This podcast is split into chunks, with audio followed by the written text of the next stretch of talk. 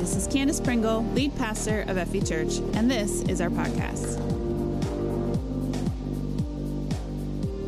Well, welcome to Holy Ground number four to those of you in the room and to those of you still watching at home. We are so glad that we get to connect in this way.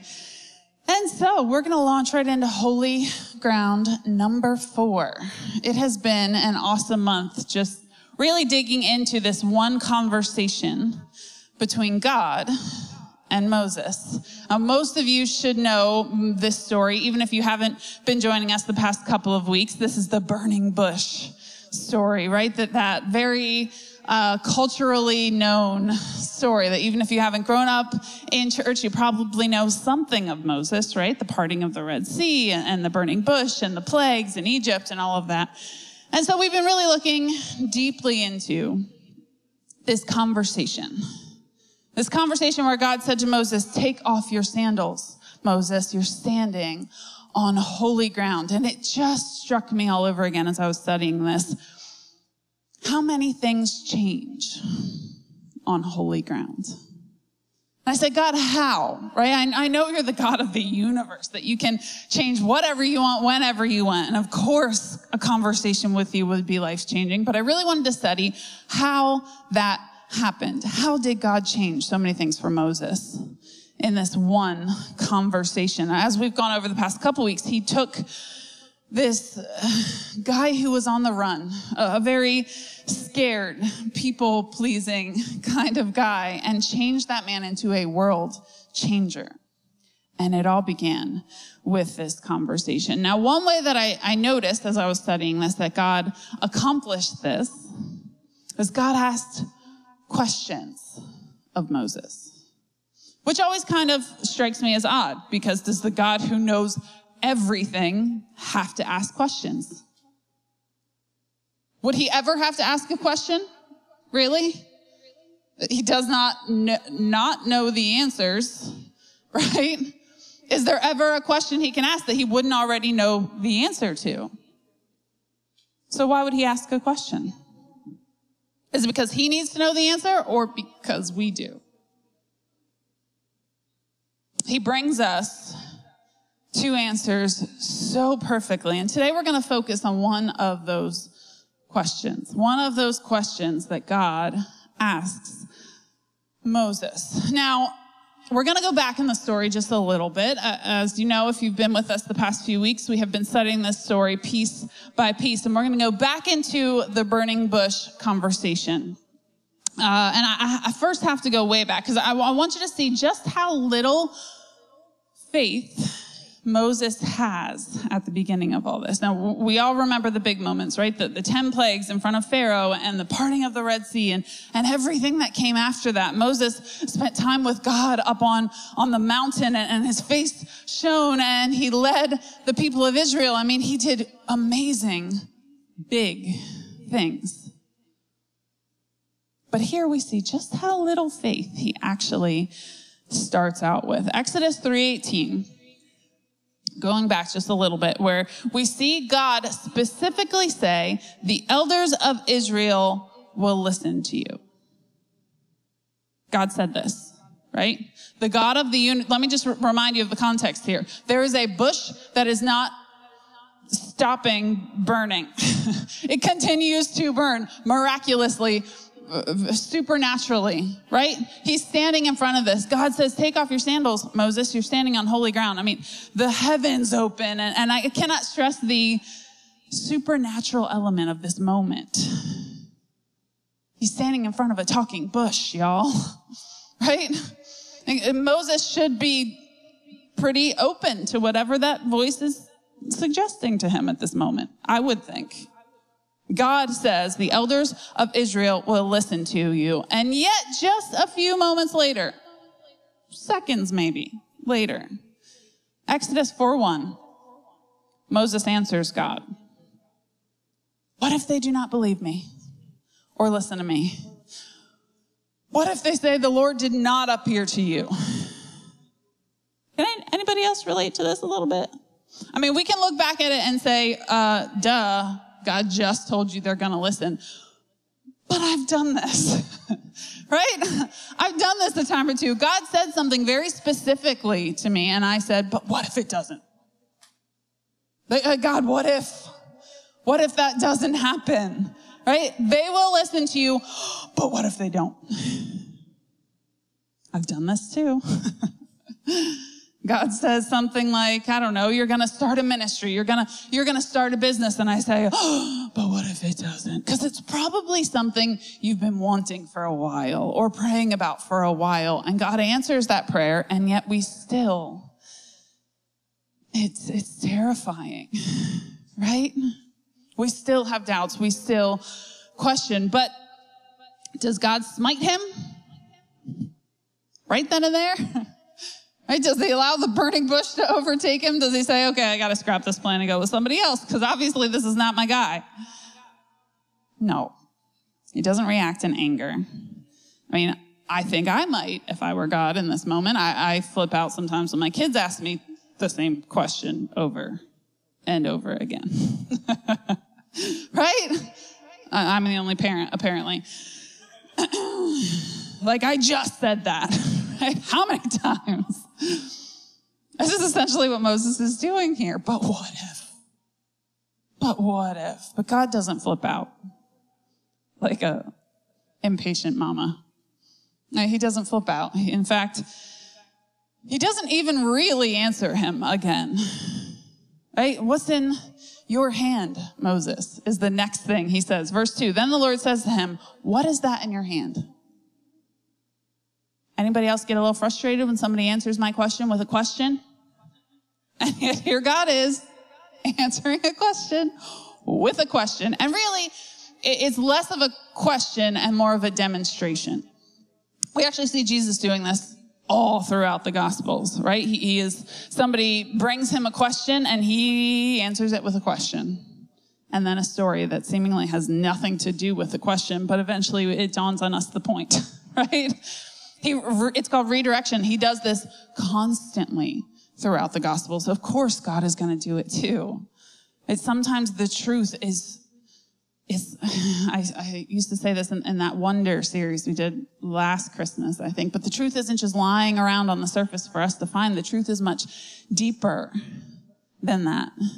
If we just stumbled across it, we wouldn't believe it. If somebody just spoon fed it to us, we wouldn't believe it. Sometimes we have to dig a little, do the work to get to the truth. And God certainly seems to model this throughout scripture.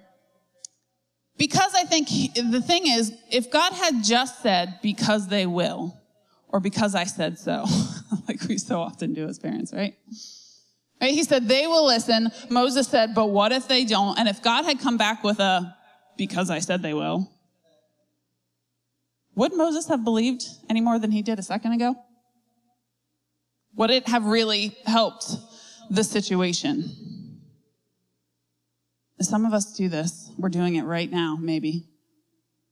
We're asking God a question right now, and we feel like God just isn't answering. Why, why wouldn't God answer me? I thought when I prayed, God was supposed to answer. Why wouldn't God answer me?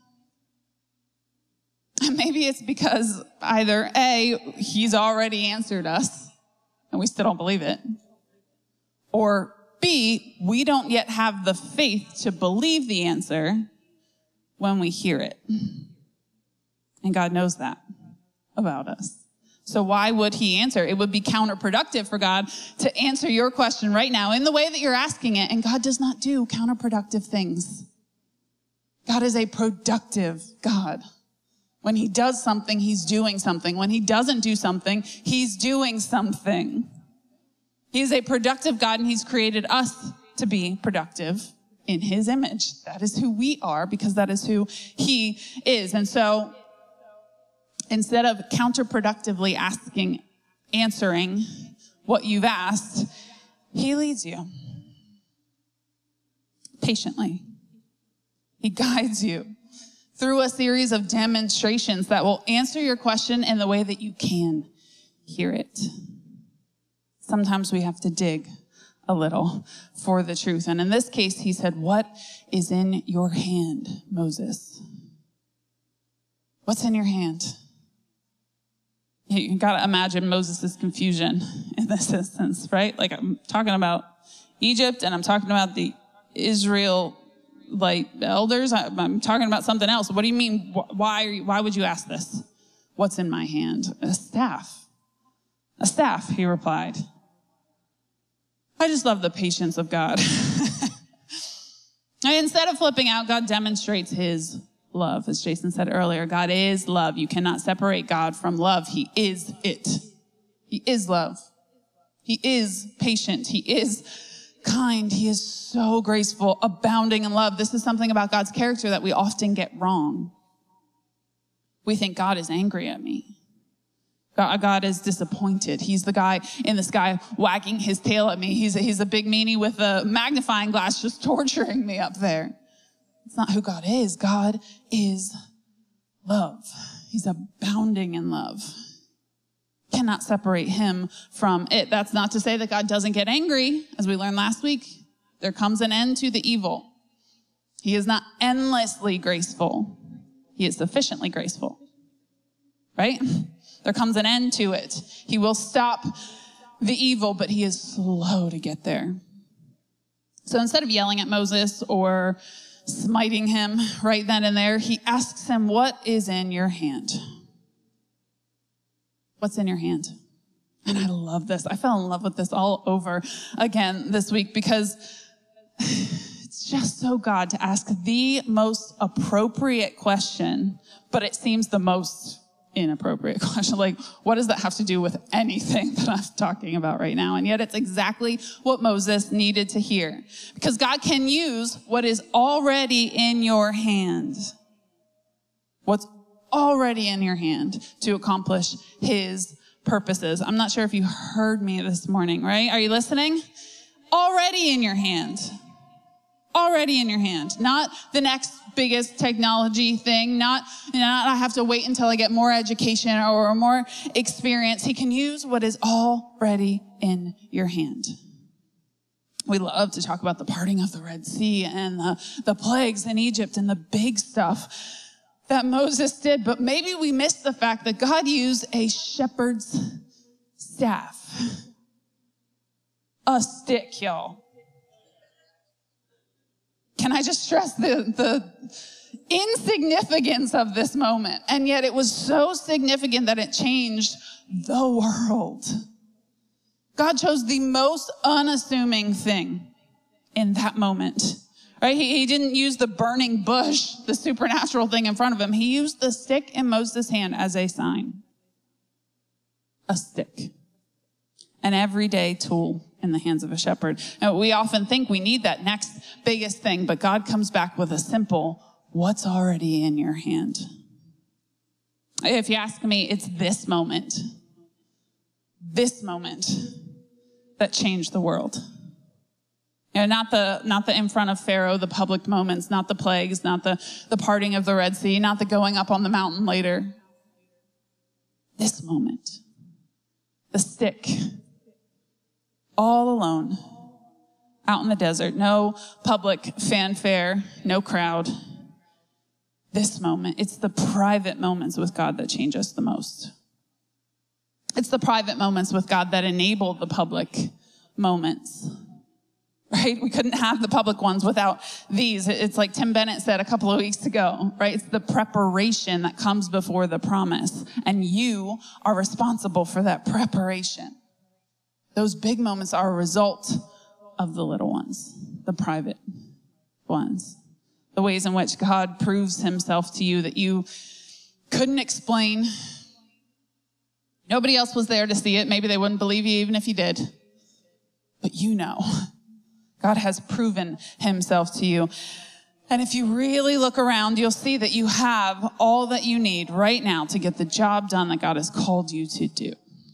Maybe not all the things that you want. Moses wanted confidence in speaking. Actually, I think he really just wanted somebody else to do it, not him. But he had all that he needed. Not all that he wanted, all that he needed to get the job done. God's called you to use what is already in your hand. What's in your hand?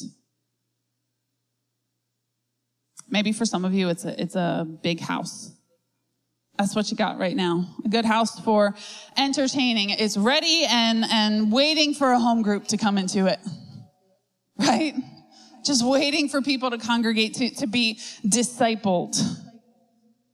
Maybe there's a teaching gift in your hand that you haven't yet used for the kingdom of God. Leading a, a home group, a Bible study, a growth group, something. Teaching someone about Jesus. Maybe there's just a, a, a, backyard pool you can invite neighbors to, talk to them about church. Maybe there's, there's a, a bonus from your job or, or, some extra cash in your hand right now that you can use to bless others with, to sponsor some medical debt uh, here at church, to, to sponsor a week of boxes of hope, to buy groceries for your neighbors you know are, are struggling. What's in your hand? Maybe it's just your winning personality. I'm not joking. right? Maybe you're good with people. That's what's in your hand right now. You don't have the big house or the pool or the extra cash or whatever, but you're good with people. Use that to serve God. Of course you can, right? There's people coming in here every single week for the very first time that little skeptical about us crazy people in here. I think church is all a bunch of judgmental jerks, right? And you can be the one that proves them wrong. That proves that there's good people in here, that we could be friends, right? Maybe it's just your winning personality, but God can use any of these things. What's in your hand. In my case, uh, and I'm just going to be real honest today, bury each other. Can I get an amen? Okay. In my case, I discounted myself for ministry in so many ways. I was always saying, God, that's not for me. I, I can't. They won't listen. I heard that same complaint, that same doubt, that same question that Moses is expressing here. I heard it come out of my mouth so many times to God.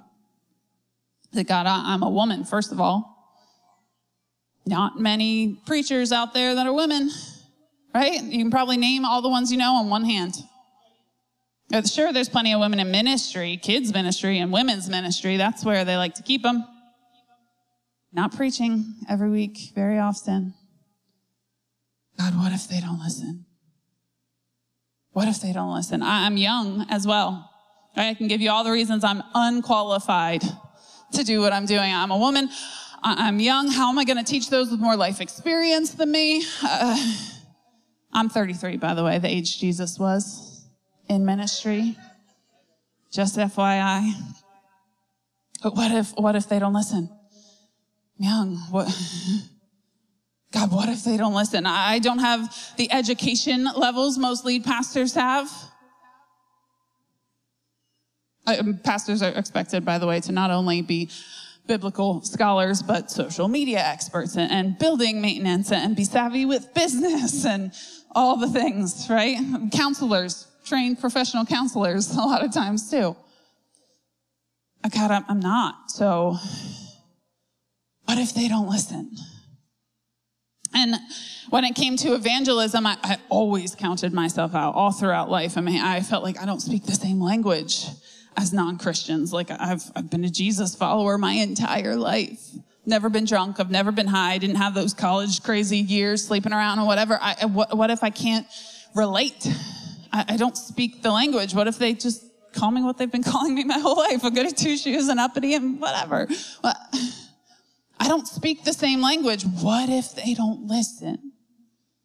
Why would they listen, God? I've said all of these things to God. I'm sure you have your excuses too. We'll call them that. Doubts, excuses, reasons you can't do it. The Bible plan we're starting this week is called unqualified. We all feel unqualified, but to me, God had an answer to every one of my doubts. When I said, I'm a woman, he said, I will pour out my spirit on all people. All people. Your sons and daughters will prophesy. Right? Joel 2:28 and I saw example after example in the word Huldah and Deborah and Miriam and Phoebe and Mary and Martha So many examples of women leading and in ministry. Uh, so when I said I'm young, he said, don't let anyone think less of you because you're young, but be an example to all believers in what you say, in the way that you live, in your love, your faith, and your purity. Don't let anyone look down on you because you're young. And I saw more examples like Timothy, David, Samuel, right? When I said, God, I'm not educated enough, he said, all scripture is inspired by God and is useful to teach us what is true, make us realize what's wrong in our lives. It corrects us when we are wrong and teaches us to do what is right. God uses it to prepare and equip his people to do every good work. All scripture is inspired. 2 Timothy 2:16. Right? And I saw Jesus, who by the way didn't go to Bible college. He spent his life drawn to the temple. He talked about it with Bible scholars. He ministered in the temple from a very young age. He could be put on the young list too, by the way. Right? And I saw Jesus not calling the scholars. He called fishermen. fishermen. In fact, he yelled at the scholars every chance he got, pretty sure. He called fishermen. And I saw Peter in Acts baptizing Gentiles in the Holy Spirit and saying, if God is anointing them, who am I to say they can't be? When I said I don't speak the same language, God said, For God has not given us a spirit of fear, but of power, love, and self discipline. And we often forget the second part of this thought. Verse 8 says, So never be ashamed. God has never given us a spirit of fear, so never be ashamed to tell others about our Lord. Never be ashamed. Not even if you don't fit in. not even if they might not listen. Never be ashamed. 2 Timothy 1 7 and 8. God answered every single one of my doubts with the word, and he will for you too. His answers weren't to change everything about myself. They weren't to change who I am. They weren't to tell me just to be happy, you know, being a pastor's wife or leading a women's Bible study or back in kids ministry, not to downplay any of those roles because I literally do all of them. And those kids pastors are superheroes. Okay. I would be doing that for the rest of my life if God let me. It's the best job ever. But that's not where God let me. He didn't tell me, sit down and shut up. He didn't tell me to wait until I was older. He didn't tell me to get more education, and he certainly didn't tell me to go get more worldly experience. Right? He said, What's in your hand? Right now. For me, I had a little bit of confidence in my hand, and by a little, I mean a little. Like grain of sand little. But I stewarded that little stepped out in faith every chance I got, little moments, little steps, till God grew my confidence over time. I had a little bit of writing abilities. I, I could write in high school. I liked to write papers and stuff. It was fun. God helped me develop them over time into speaking abilities too. You should see my notes. It's like a, a script up here. I write it all out first. I, I also, I had a passion for God's word in my hand. Maybe not the education levels that others had, but I had a passion for it. God helped me develop that into knowledge of God's word. When we're faithful with a little, right? When we're faithful with a little, God will give us more. That is the God that he is. And in Moses' case, his little was a stick just a stick.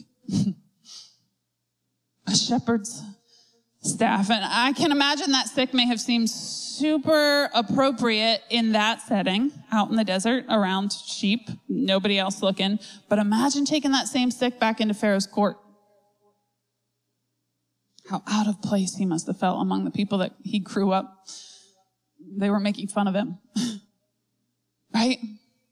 Imagine taking that shepherd's staff back into the presence of those Israelite elders, where it must have seemed like just a symbol of freedom to slaves. The, the gifts that God has given you often will not only draw the attention that God wants, but unwanted attention too.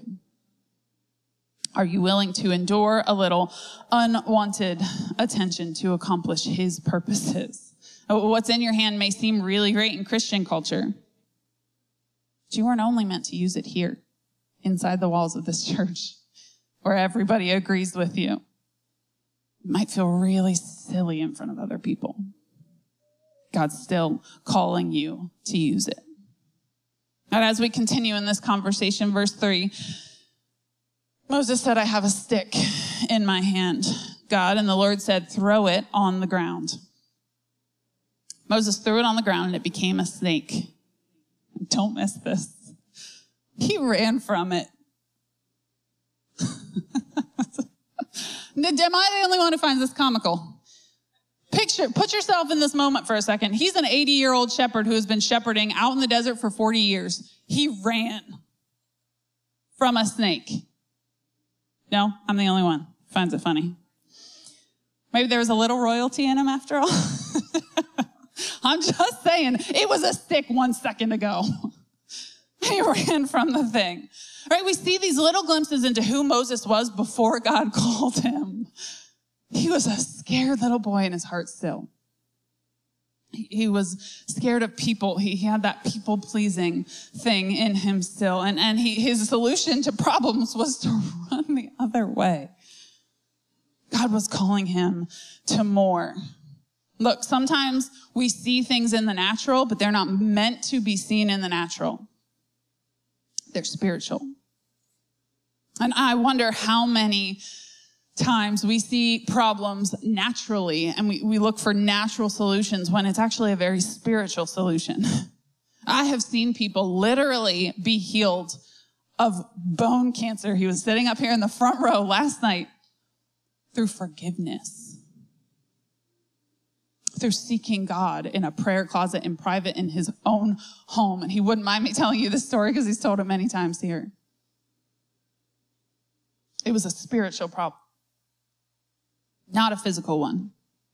I have seen so many people reach out for Jesus and God responds back with, with freedom from addiction, right? Freedom from that unforgiveness, freedom from shame that's been causing them to go to all sorts of physical solutions. Maybe we should be looking at more problems in the spiritual, not the physical. That snake was not meant to be seen in the natural. He ran. It was a spiritual solution.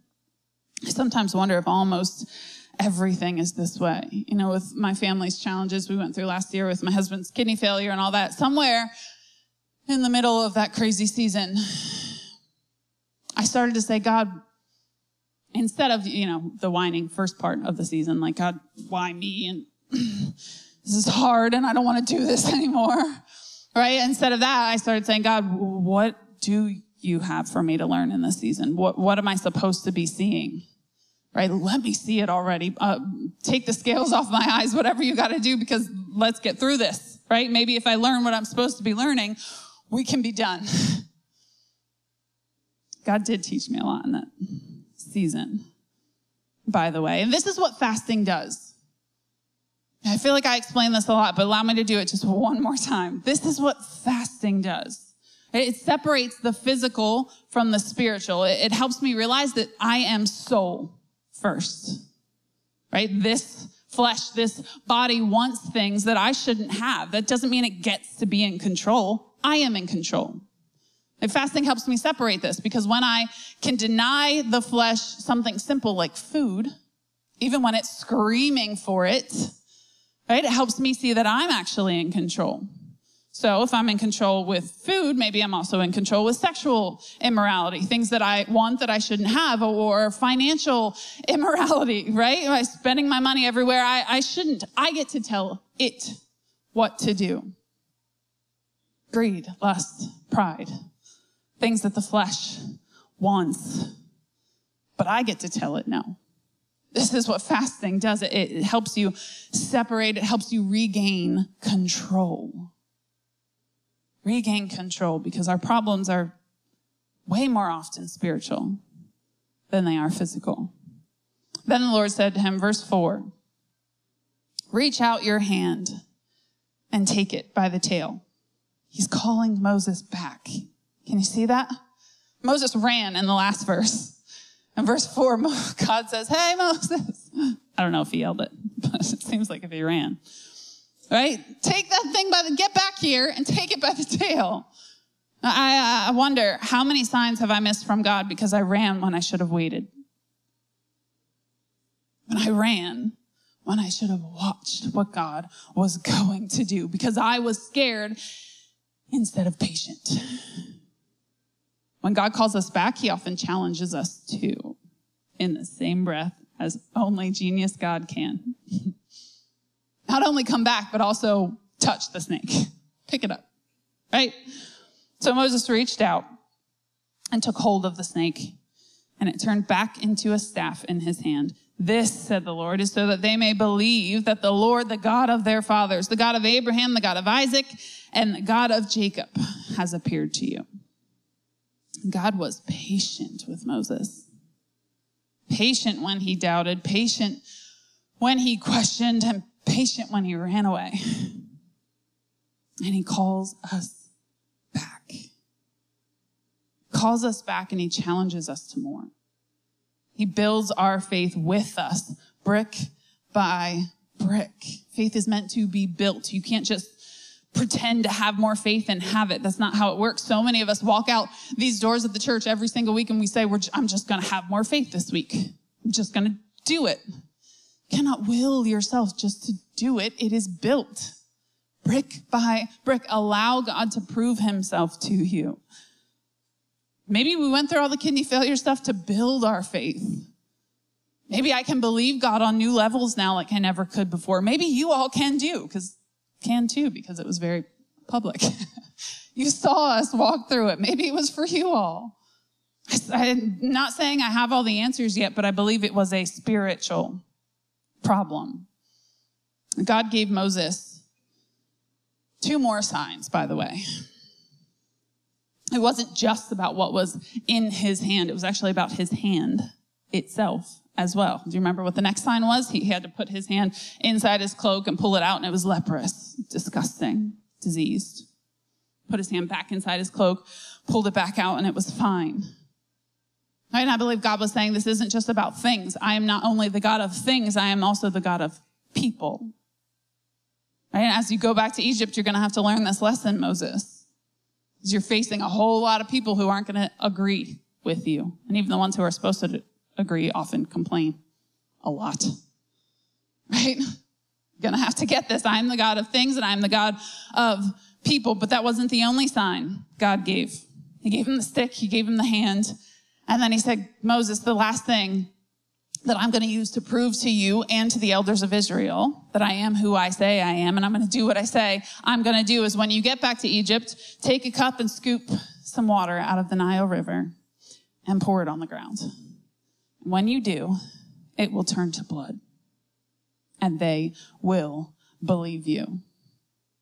The amazing thing that I learned about this this week is that the Egyptians were one of the first cultures throughout history to control water. It was a source of power for them. They used it to control people. Right? People relied on the king for that water source. They, they conducted it. They moved it where they wanted it to go instead of congregating to it. They controlled water and it was a source of power for them. So God was saying, I'm not only the God of things and the God of people, I'm the God of places and I will go with you. And I will use the very thing that they put their confidence in, their pride in, and I'll break that too until they let my people go. I am in control. God is always in control. You cannot run or hide from him. You cannot win against him. There is nothing that can separate him from his people. He is in control. And the same is true today. All he asks for is a little bit of faith little bit of faith. What is in your hand, no matter how small it may seem, no matter how insignificant, inconsequential?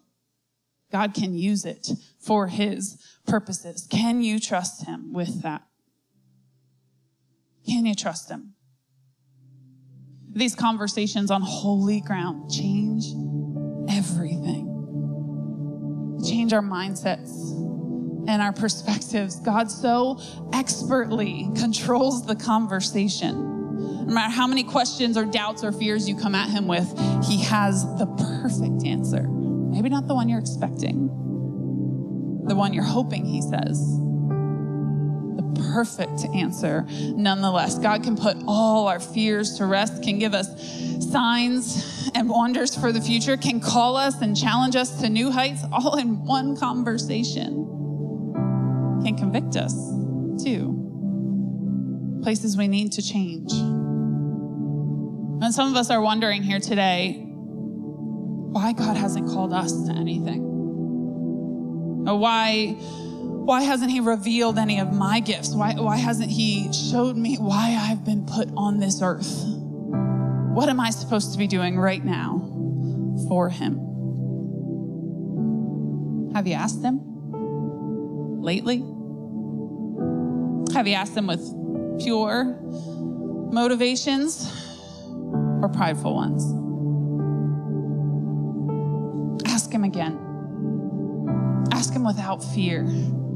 This time, allow Him to birth new dreams in you. And God is always doing a new thing. Now, maybe He wants you to, to start a new business that will fund the church and its mission. Maybe God is calling you to be that Sunday school teacher that is going to lead the next Billy Graham to the Lord. right? Maybe God is, is asking you to use your people skills to welcome that person coming through the doors for the first time. Or standing over a, a, your neighbor's fence and inviting them to church. Maybe God's asking you to use that little bit of extra cash to bless somebody unexpectedly. Maybe He's asking you to, to open up your home once a week, invite people to talk about the sermon and help disciple them in a home group. Maybe you'll unlock that next level of spiritual growth for someone. Maybe you'll, you'll use your musical gifts to lead others in worshiping the Lord. What is in your hand? As we see here, God doesn't often give us the fully developed gift. I don't, I can't name one time throughout scripture that we see a fully developed gift with, with no preparation from God. He doesn't give Moses the entire nation of Israel to lead without any effort on Moses' part. Right? He, he doesn't just uh, hand Mary, the, the Son of God. She was a worshiper pay attention to the details in every single story, and you will see these people were faithful, even just a little bit of faithful.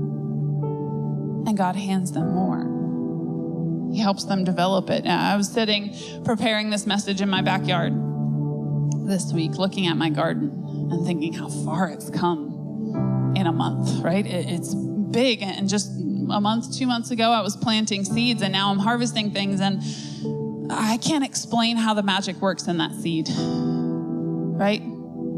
I'm not the one who makes those seeds grow. I just do the work for it. And I water it, I pull the weeds, I fertilize it. I kind of obsess over that thing, if I'm honest.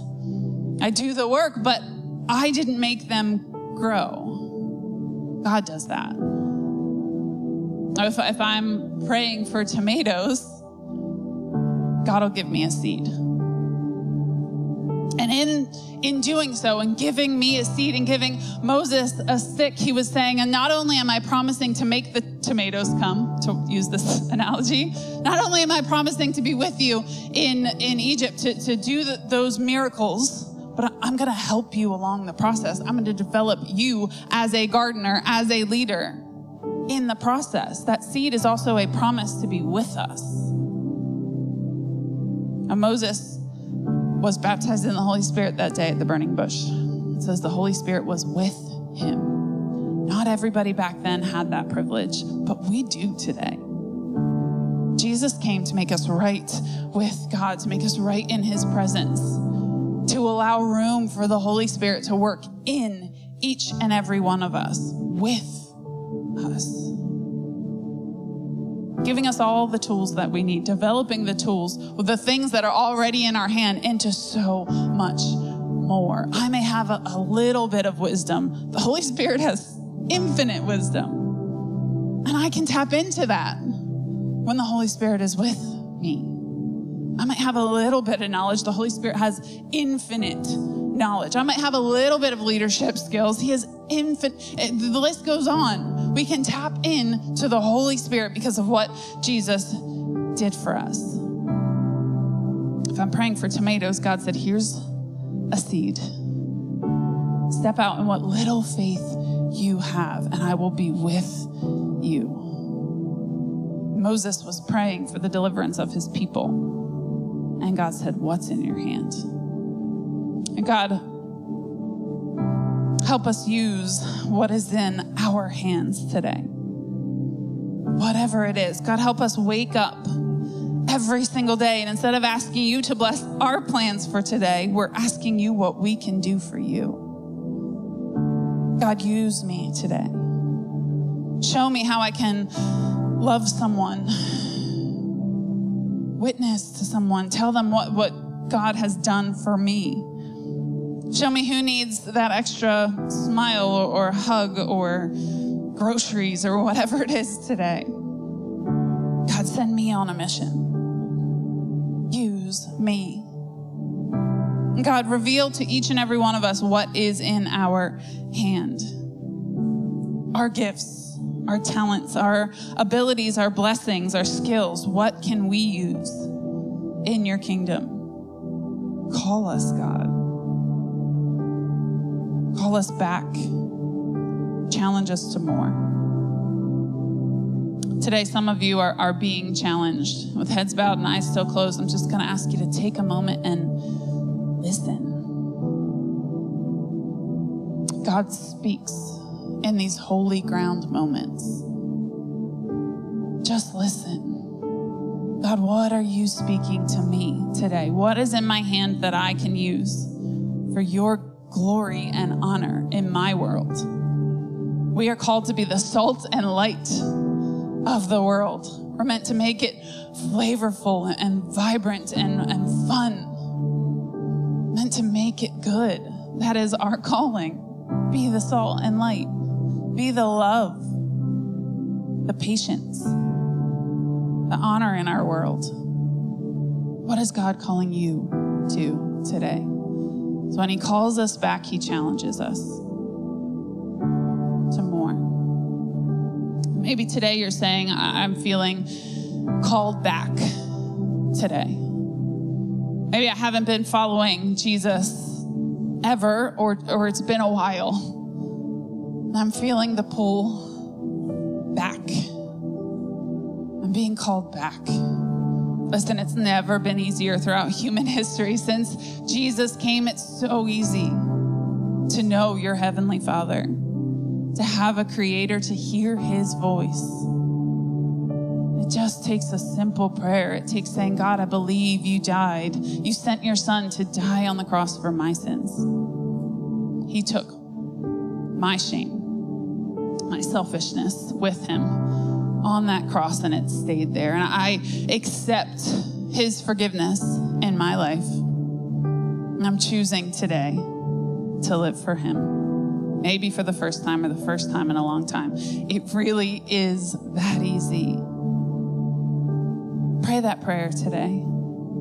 Allow God to call you back. He's always calling us back. There is always a burning bush somewhere in your life, calling you out of the wilderness, offering freedom, challenging you to more, so you can offer that same freedom to someone else too.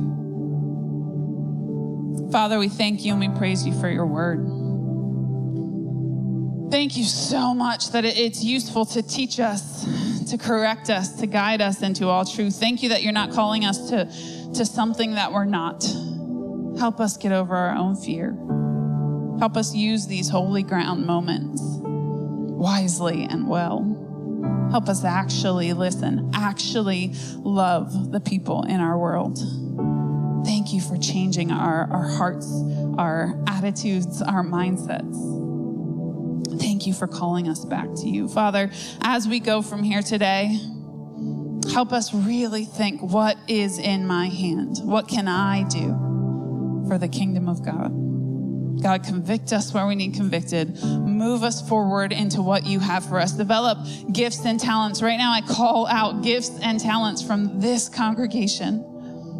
You would develop new dreams in us, that we would affect this world for Jesus, that we would be the church you called us to be vibrant, passionate, and selfless, that we would change the world with the message of the gospel. We thank you and we praise you in Jesus' name. Amen. Thank you so much for joining us today. If you made a decision to follow Jesus, please let us know by going to fv.church slash I am in. And remember to download our app for more content and helpful links.